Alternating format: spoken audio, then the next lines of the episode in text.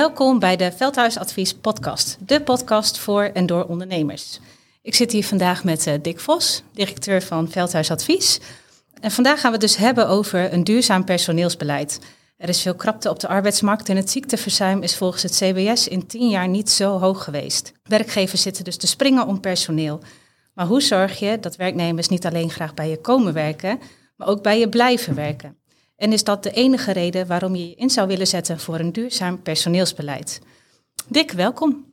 Dankjewel. Ja, uh, een duurzaam personeelsbeleid is eigenlijk een heel breed containerbegrip. Ja. Wat is dat nou volgens jou? Um, nou, het woordje duurzaam wil zeggen dat het bestendig moet zijn. Hè? Dus je moet iets gaan inzetten waar je lange tijd mee vooruit kan.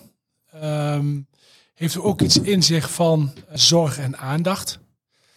Uh, en ik denk dat dat wel belangrijke zaken zijn. Dat uh, het moet gericht zijn op het feit dat je volgens mij een goede werkgever wil zijn. Als ik in de verzekeringen wil werken, kan ik uh, bij 4000 kantoren in Nederland kan ik een baan vinden. Maar waarom kiezen ze dan voor jou? Waarom kiezen ze voor ons in dit geval? Ja, want dat is natuurlijk mijn vervolgvraag. Hoe geef jij daar dan invulling aan? Uh, we zijn eigenlijk in 2015 uh, zijn we begonnen met geluk en gezondheid centraal te stellen in ons beleid.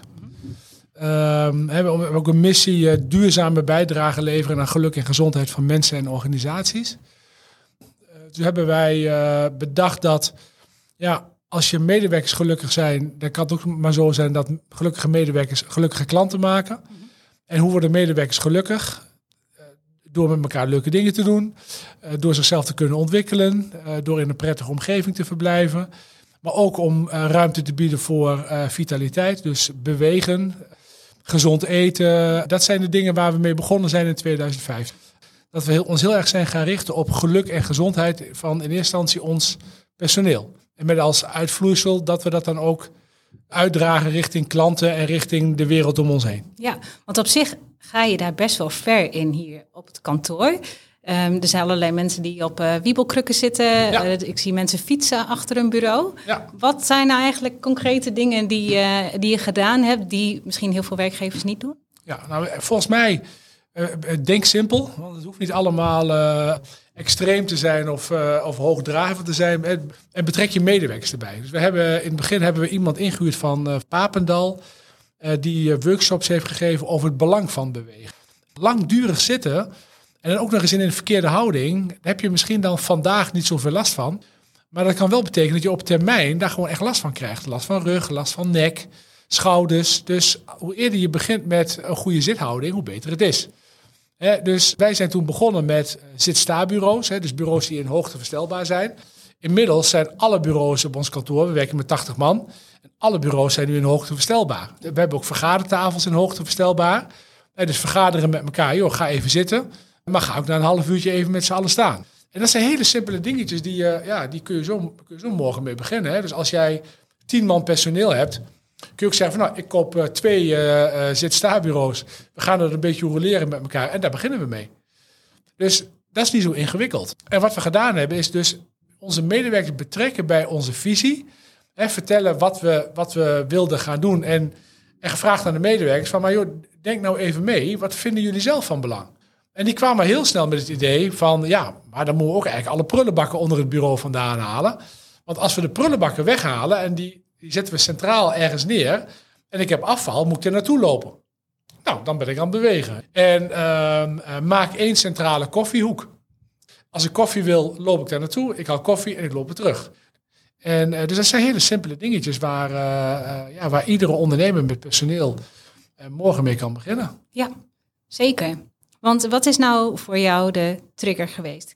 Ja, je, ik, ik, denk ook dat het te maken heeft met het feit dat je zelf wat ouder wordt. En dat je misschien zelf ook waarde gaat hechten aan andere dingen. In het begin was het gewoon knetterhard werken. En, uh, en eigenlijk een bedrijf opbouwen. En was je uh, meer bezig met successen. Hè? Dat je succesvol. Ik heb nu zoveel met succesvol zijn, maar wel dat je als bedrijf iets wil opbouwen waarmee je weer nieuwe klanten aanboort. En dat heeft toch wel een beetje met, met, met, ja, met succes te maken. En um, en dan ga je wel een beetje nadenken over ja, hoe gaat dan het laatste deel van onze carrière eruit zien. En, en toen kregen wij veel meer gevoel bij, in plaats van succesvol, bij betekenisvol willen zijn. Dus iets willen doen voor een ander zonder dat je daar iets terug voor verwacht. En dan moet ik eerlijk zijn, dan heb je ook de positie als bedrijf, want we waren financieel ja, knettergezond, dat je ook met de middelen die je hebt dit soort stappen kunt zetten.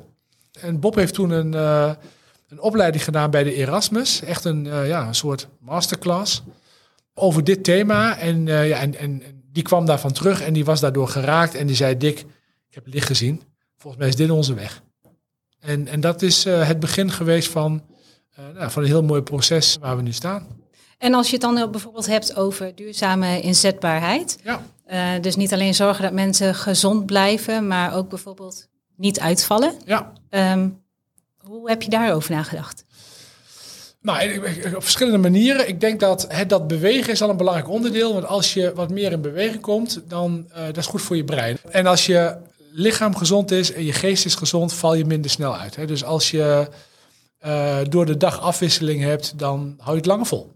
Als je dat combineert met ook nog eens een keer gezonde voeding, en dat, dat doen wij hier ook, hè, we eten biologisch. En dat betekent dat we nou ja, onbespoten salades en groenten uh, fruit hebben. Want dat draagt ook bij aan vitaliteit. Hè. Dan ben je in ieder geval op dat vlak, bewegen en eten, uh, ben je goed bezig met elkaar. Dat brengt iets positiefs. Maar dan heb je ook nog de factor werk en de factor werkdruk.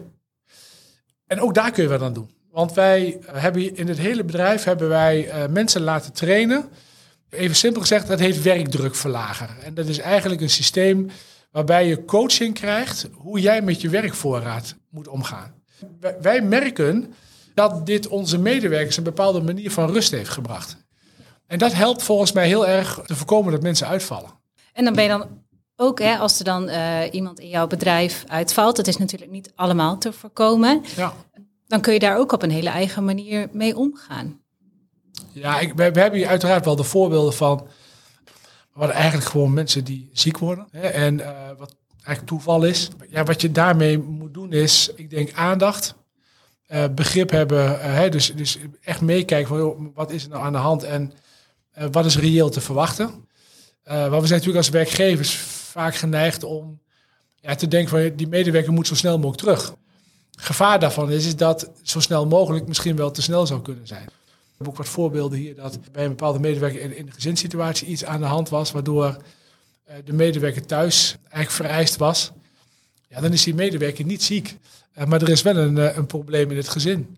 Ja, dan kun je als werkgever zeggen van, nou ja, weet je, ja, ja dat is jouw probleem.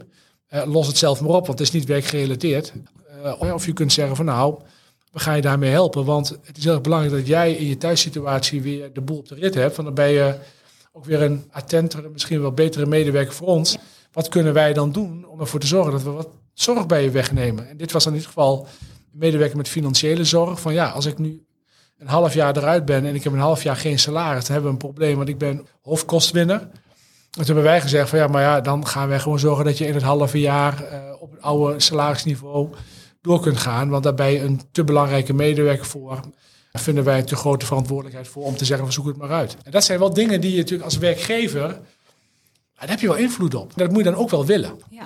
Ik denk dat als je dat netjes met elkaar oplost, gedurende een bepaalde periode, ja, dat je misschien wel een band creëert voor altijd. En dat je dan ook weet van, we kunnen van elkaar op aan.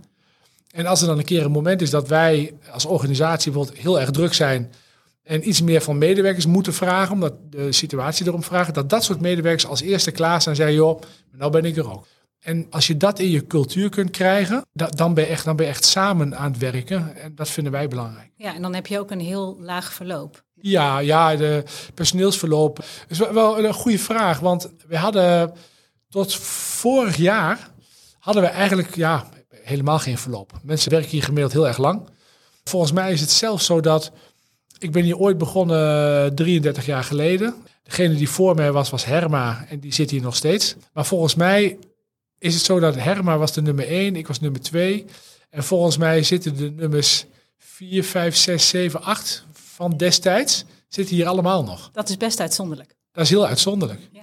Maar moet ik daarbij zeggen dat we hebben nog nooit zo'n groot verloop gehad als in het jaar 2022. Dus we hebben best wat medewerkers kwijtgeraakt. En dat zat hem niet in dat mensen ontevreden waren of dat wij uh, geen goede werkgever uh, waren. Maar dat waren dan medewerkers die hier, mensen van begin 30, begin 40, die hier gewoon al 12, 15, 20 jaar zaten. En die eigenlijk zeiden van, joh, maar ja, ik ben zo verknocht aan Veldhuis. Ik zit hier ook al zo lang. Maar misschien is het voor mij toch echt goed als ik eens een keer wat anders ga doen. En daar heeft denk ik de coronaperiode wel in bijgedragen. Want in de coronaperiode hebben mensen heel veel thuisgewerkt. En zijn sommige mensen ook wel gaan inzien van ja, misschien kan ik ook wel zonder de fijne veldhuisfamilie. En ga ik het dus op mijn eigen benen uh, proberen. En dan achteraf denk ik bij mezelf van ja, dan hebben we in een jaar wat meer verloop gehad. Is dat nou zo erg geweest? Ik denk nou, eigenlijk niet. Want dan gaan mensen bij je weg, waar je heel goed afscheid van moet nemen. Mensen die dan vervolgens heel positief over ons spreken hoe we als werkgever geweest zijn. Nou, mensen die een carrièrekeuze maken anders dan wat ze hier deden. Als iemand bij mij weggaat en die gaat naar een directe concurrent, dan denk ik bij mezelf: oké, wat heb ik dan? Waar heb ik niet opgelet? Maar er zijn mensen die zijn echt wat anders gaan doen. Die, joh, dat is helemaal prima. Dat hoort er ook een beetje bij. Dat hoort er ook een beetje bij. En dat hebben we heel lang niet gehad en dat hoort er wel bij. En als ik dan nu kijk hoe wij die vacatures hebben kunnen invullen, en want dat is natuurlijk wel belangrijk. Je wil graag dat mensen voor je werken en dat mensen ook graag lang bij je werken. Want ons vak is een relatievak, hè? je bouwt relaties. En dan gaan die mensen bij je weg en dan heb je gelijk de vraag, oké, maar hoe zijn we dan gepositioneerd voor mensen die gaan solliciteren? Uh, wat wel fijn is, is dat we hadden op een gegeven moment hadden we drie vacatures. Volgens mij hadden we die drie vacatures binnen anderhalve week ingevuld. En echt gewoon met hele goede mensen. Ja, en dat is wel prettig, want dan weet je ook dat als er een keer iemand bij je weggaat, dat er wel mensen geïnteresseerd zijn om hier te komen werken. En dat is fijn. Ja, nou hebben we het gehad over vitaliteit, maar je hebt natuurlijk ook nog het aspect duurzaamheid. Energiezuinig rijden. Uh, er zijn hier een heel aantal vertegenwoordigers met uh, mooie auto's. Ja, ja. Uh, je moet hier een thema van maken. Dus iedere ondernemer die naar deze podcast luistert, zou mijn advies zijn: pak dit thema bij de kop.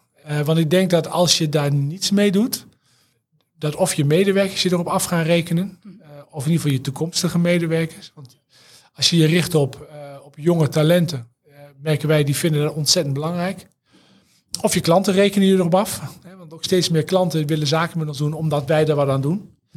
Dus wij zijn daar ook serieus mee aan de slag gegaan. We hebben als doel voor onszelf, als bedrijf, dat we in 2025 energie-neutraal willen zijn. We zijn begonnen met uh, het elektrificeren van ons wagenpark. Dus uh, inmiddels zijn uh, alle benzine- en dieselauto's die zijn eruit en die zijn vervangen voor elektrisch. We hebben een heel plan klaar liggen voor de zonnepanelen. Nou, alle verlichting hebben we vervangen. Het pand van ons is vrij strak, modern en, en, en goed geïsoleerd gebouwd. Hè. Dus dat, dat, is, nou, dat is al fijn dat je een pand hebt wat eigenlijk daaraan aan, aan voldoet. Dus daar zijn we blij mee. Uh, en dan zijn de volgende stappen zijn uh, kijken of je uh, verwarming kunt vervangen voor warmtepompen. En daar zijn we over in gesprek. En een goede adviseur, installateur om te kijken welke stappen we daarin kunnen zetten. Ja, dat, is, dat, dat willen we graag. Dus dat is voor ons eigen bedrijf is dat een, eh, een belangrijke. En wat daarnaast, wat we ja, nu aan het doen zijn, is onze medewerkers daar ook een soort duwtje in de rug te geven. Ook mensen bewust te maken. En we merken dat bij ons de meeste medewerkers wel bewust zijn van het feit dat het een belangrijk thema is. hoe kun je ze daar dan mee helpen? Uh, toen hebben wij bedacht dat groen reizen beter beloond moet worden. Dus we gaan niet straffen. Dus iemand die een benzineauto heeft die naar kantoor komt, krijgt gewoon een reiskostenvergoeding. Maar als mensen met een hybride auto of met een elektrische auto of met de fiets of anderszins groen reizend naar kantoor komen, krijgen ze een hogere kilometervergoeding. Dus dat maakt groen reizen aantrekkelijker, want je krijgt daar wat meer voor. Ja. Maar groen reizen is doorgaans ook iets duurder, ja. behalve de fiets natuurlijk. Ja, kijk, als je een auto koopt en je wil je benzineauto inruilen voor een elektrische auto of een hybride auto, dan zijn die auto's eigenlijk tweedehands net wat duurder dan een benzineauto. En dat kan wel 5000 euro schelen uh, in de aanschaf. En daarvan hebben wij gezegd van, en dat verschil mag je bij ons financieren. Uh, dat mogen wij niet tegen een rente doen van nul, want dat mag fiscaal niet. Uh, maar wel zo minimaal mogelijk. En dan mag je vervolgens mag je die, dat leningje terugbetalen uit je hogere kilometervergoeding. En zo proberen we mensen bewust te maken van het feit dat groen reizen hun uiteindelijk ook wat op kan leveren, hè, financieel, waarbij je natuurlijk in basis gewoon een bijdrage levert aan het milieu. En je mag hier, we hebben laadpalen, je mag hier je auto aan de laadpaal zetten. En je hebt uh, hybride auto's die kunnen bijvoorbeeld 30, 40 kilometer elektrisch. Nou, dan heb je een medewerker die komt uit uh, Elburg, die rijdt op een volle accu hier naartoe. Die plugt hem in, rijdt met een volle accu weer terug en verbruikt geen benzine.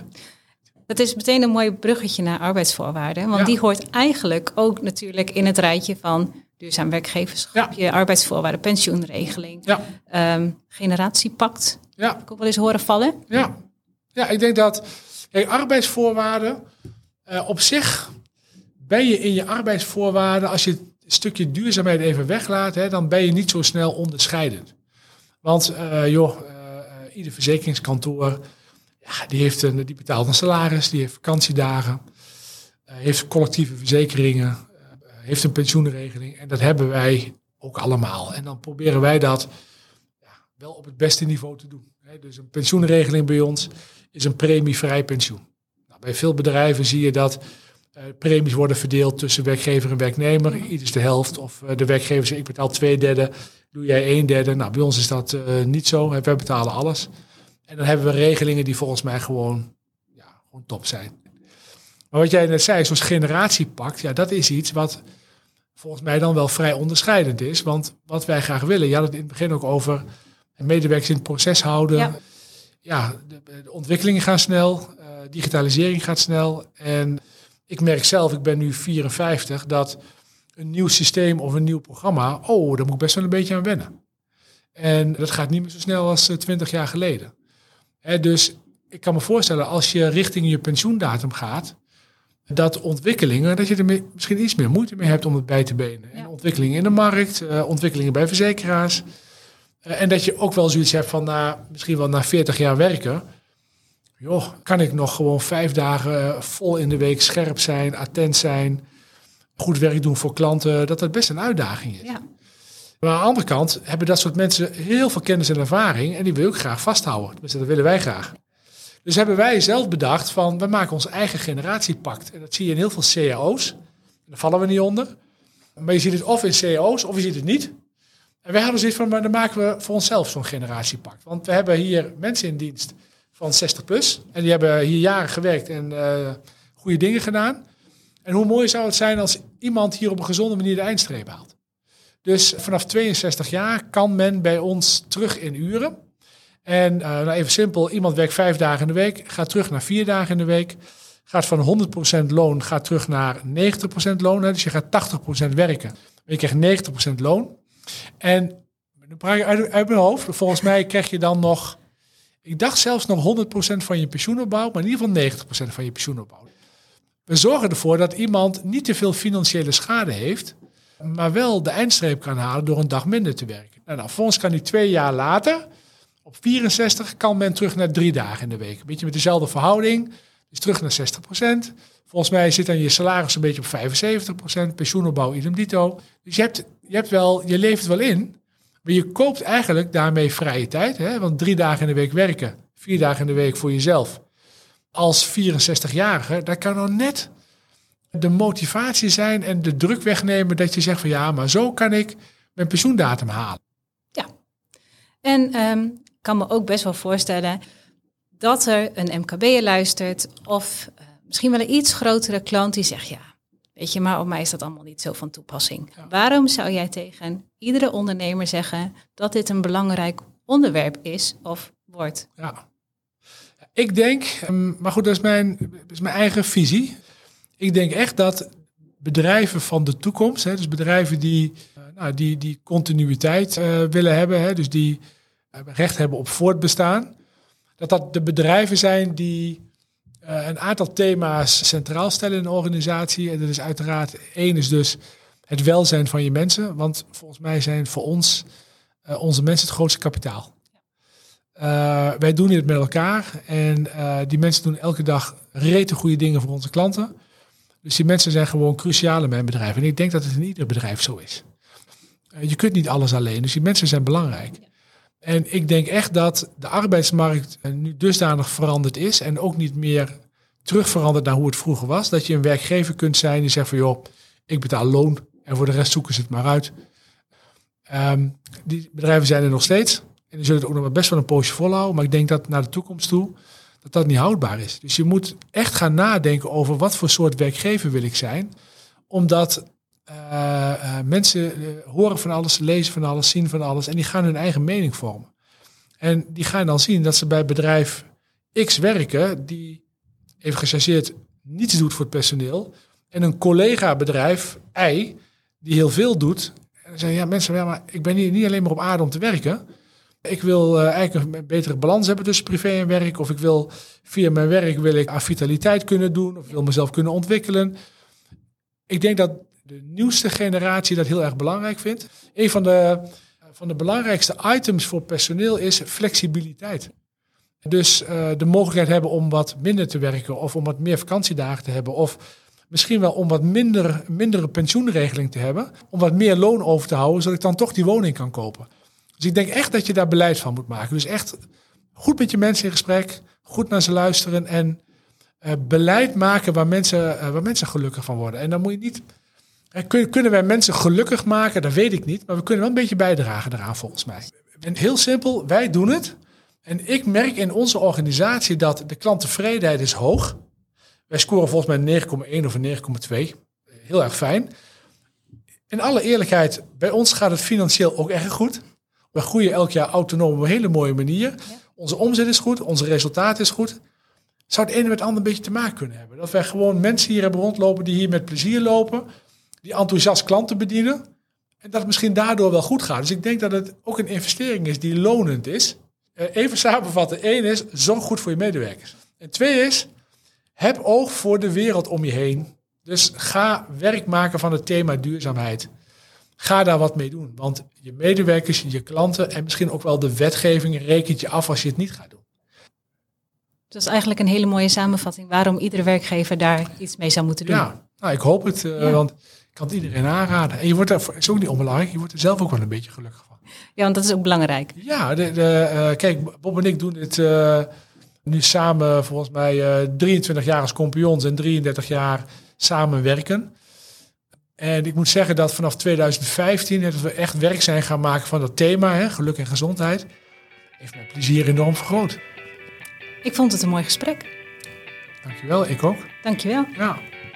Bedankt dat je luisterde naar de Veldhuisadvies podcast. Wil je meer van ons horen, lezen of zien? Kijk dan op onze website www.veldhuisadvies.nl of volg ons op Instagram, LinkedIn of Facebook. En wil je nu meer van deze podcast luisteren? Abonneer je dan op Spotify.